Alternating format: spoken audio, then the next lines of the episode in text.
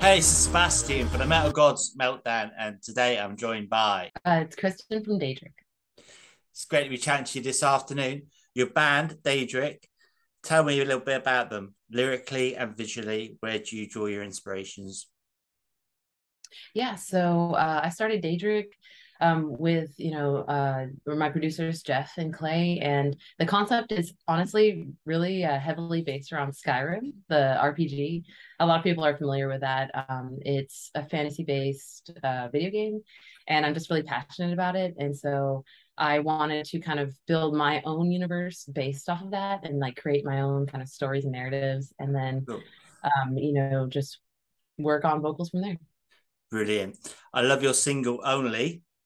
Um, the sheep's head, the ram's head. I've got one of those actually, just sat over there.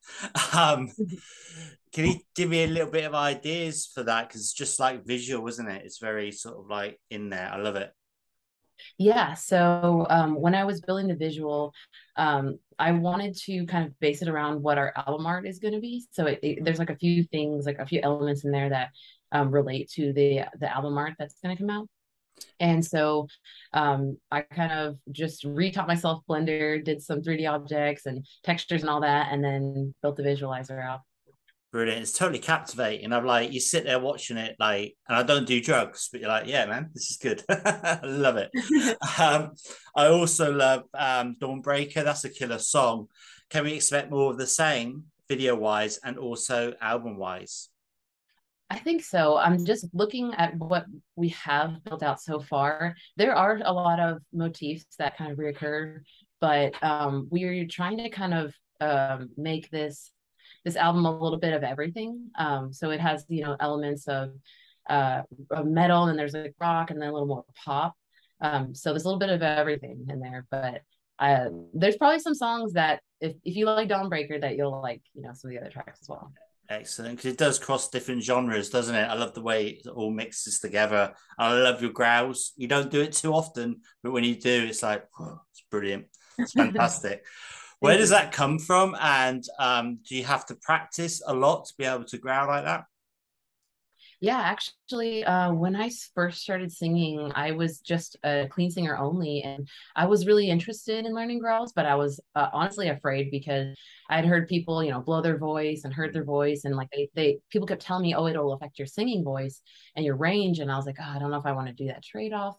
But you know, during quarantine, I was like, "F it, I want to learn. Might as well. I'm doing anything else." So um, I spent the better part of two years uh, practicing. I was picking on cover songs and just studying what those vocals were doing and trying to replicate it and working through navigating you know not not causing pain to my voice yeah. but also getting that uh, that tone that i really wanted and a huge inspiration for me was actually marcus bridge from northlane um, i loved his style i love his approach to growls and how it sounds and the and so um so yeah so i spent about two years really honing in on that and and making you know my own version of it. And it got like less and less scary each time. Um and so as I, as I've kind of gone on and and built up the stamina I found ways to navigate it and it's it hasn't affected my singing voice. In fact I feel like it's made me stronger because I'm learning different styles of breath support you know when you when you sing you're singing a lot from your diaphragm and mm-hmm. supporting you know you're from your core and things like that. And then you know with screaming just the the pathways that the air takes are very different. The breathing styles are really different. And i've come to really appreciate that. And it's made me a lot more cognizant of of warming up and taking care of my voice, making sure I'm not around smoke at all. I've never been a smoker, but like, you know, just making sure I'm not around people that are smoking because uh-huh. um, that's the kind of thing that I feel like it has a long term effect on your voice. Um, just, you know, taking as best care as I can. Um, and then just practicing often. I think, you know, I've taken like months off before and then trying to come back and I'm like, oh, I do not sound the same. So, you know, trying to be consistent with at least practicing or like, like I like to do these um, these short covers because it keeps me on top of my voice and making sure that I'm listening to what I'm doing and trying different techniques. Brilliant. So, what female metal artists sort of influence you? Is there any?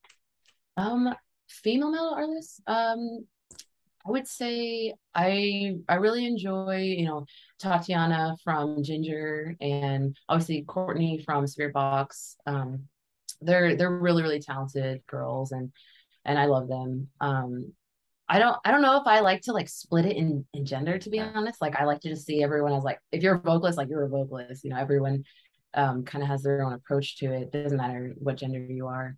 Um, and that's why like a lot of my influences um are are male just because I'm like it's not there's not a huge difference in the anatomy of of the vocal cords there. So can you remember the first time you ever stood on a stage and sung in front of people and how it felt? Uh, I was actually, I still am. I'm an avid karaoke fan, and and I love the thrill of just getting up there, like, and and it's okay to be nervous and just have fun. I I enjoy singing in and of itself. Like it doesn't matter like where I am. I can be at home, and it's to me it's the same. Um, but it is it is fun, and I find it's a lot easier to sing in front of crowds than it is to sing in front of one person. Like if someone's like, "Hey, sing something for me," I feel like I don't know a single song in the whole world anymore. I don't, I can't think of a song, and I'm like, maybe Happy Birthday. I don't know. and so when I when I'm in front of a crowd, I feel a lot more at peace. Like it feels more natural. Excellent. So, what are the plans for the rest of the year? Then, I hope to get out on tour, and would you hopefully get over the pond one day? Um, actually, we're we have quite a few uh, collaborations that are lined up with other artists on Fixed, and uh, we have a few more singles coming out leading up to the album um, after that i think that's coming out you know early 2023 um, after that i'm i'm super open to touring i would actually prefer to go to the uk and europe first before the us because i've been in the us you know I've, I've seen it and then i'm like that's not exciting it's more exciting to go to another country absolutely have you ever been over to the uk or europe at all yeah, I actually uh, spent six weeks studying abroad in Italy, um, but that was the only country I went to. So it was it was beautiful, and I'd love to go back. Brilliant. So, if you could pick three bands to go on tour with, who would you choose? Any band, dead or alive? Oh, dead or alive. I mean, Northlane number one. I'm just I'm a huge Northlane fan. Um, if I'm going based off of my my current, you know, playlist, maybe uh Sleep Token, and uh, Bad Omens. Maybe just those three. I don't. I don't know. Brilliant. The list could be longer. Okay, that's great. If one of your songs could appear on a TV series or soundtrack, which one would you choose? Ooh. Um, something along the lines of fantasy, you know, Lord of the Rings. I know they have that new show coming out. Um, and uh, I, I, would love it for it to be in video games. I know we have one of our tracks is actually on uh, the VR game Smash Drums and I know people enjoy that one there. So having those out on video games are, is really awesome. I bet that, I bet that really is actually. Um, can you give me four words then to describe your band? Oh, um, synth heavy, rock, metal, and what's another good one? Fantasy. Excellent. What was the last song you listened to? The last song I just listened to I am currently obsessed with Just Pretend off of Bad Omen's latest album, and I, I have that one on repeat right now. Brilliant. Okay, next thing is just five questions, either or either. So the first one is vinyl or digital. Ooh. Can I say both? okay. Festival or small intimate gig? Small and smoky. Pizza or beer? Pizza. Okay. Saint or sinner? Sinner. Yeah. And the last one is Joe Biden or Kermit the Frog? Kermit. Will you be doing like any live streams when you do get out on the road for people that are based over here?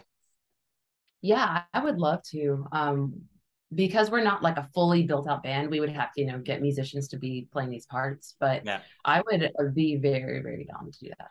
That'd be absolutely brilliant. Um, do you have any final words for your fans, our viewers, and listeners? Um, actually, you know, tomorrow, Friday, is a year since we started the project, and I'm just really grateful for all the love and support that we've received so far it's been amazing and i'm honestly awestruck at how far we've gone we've come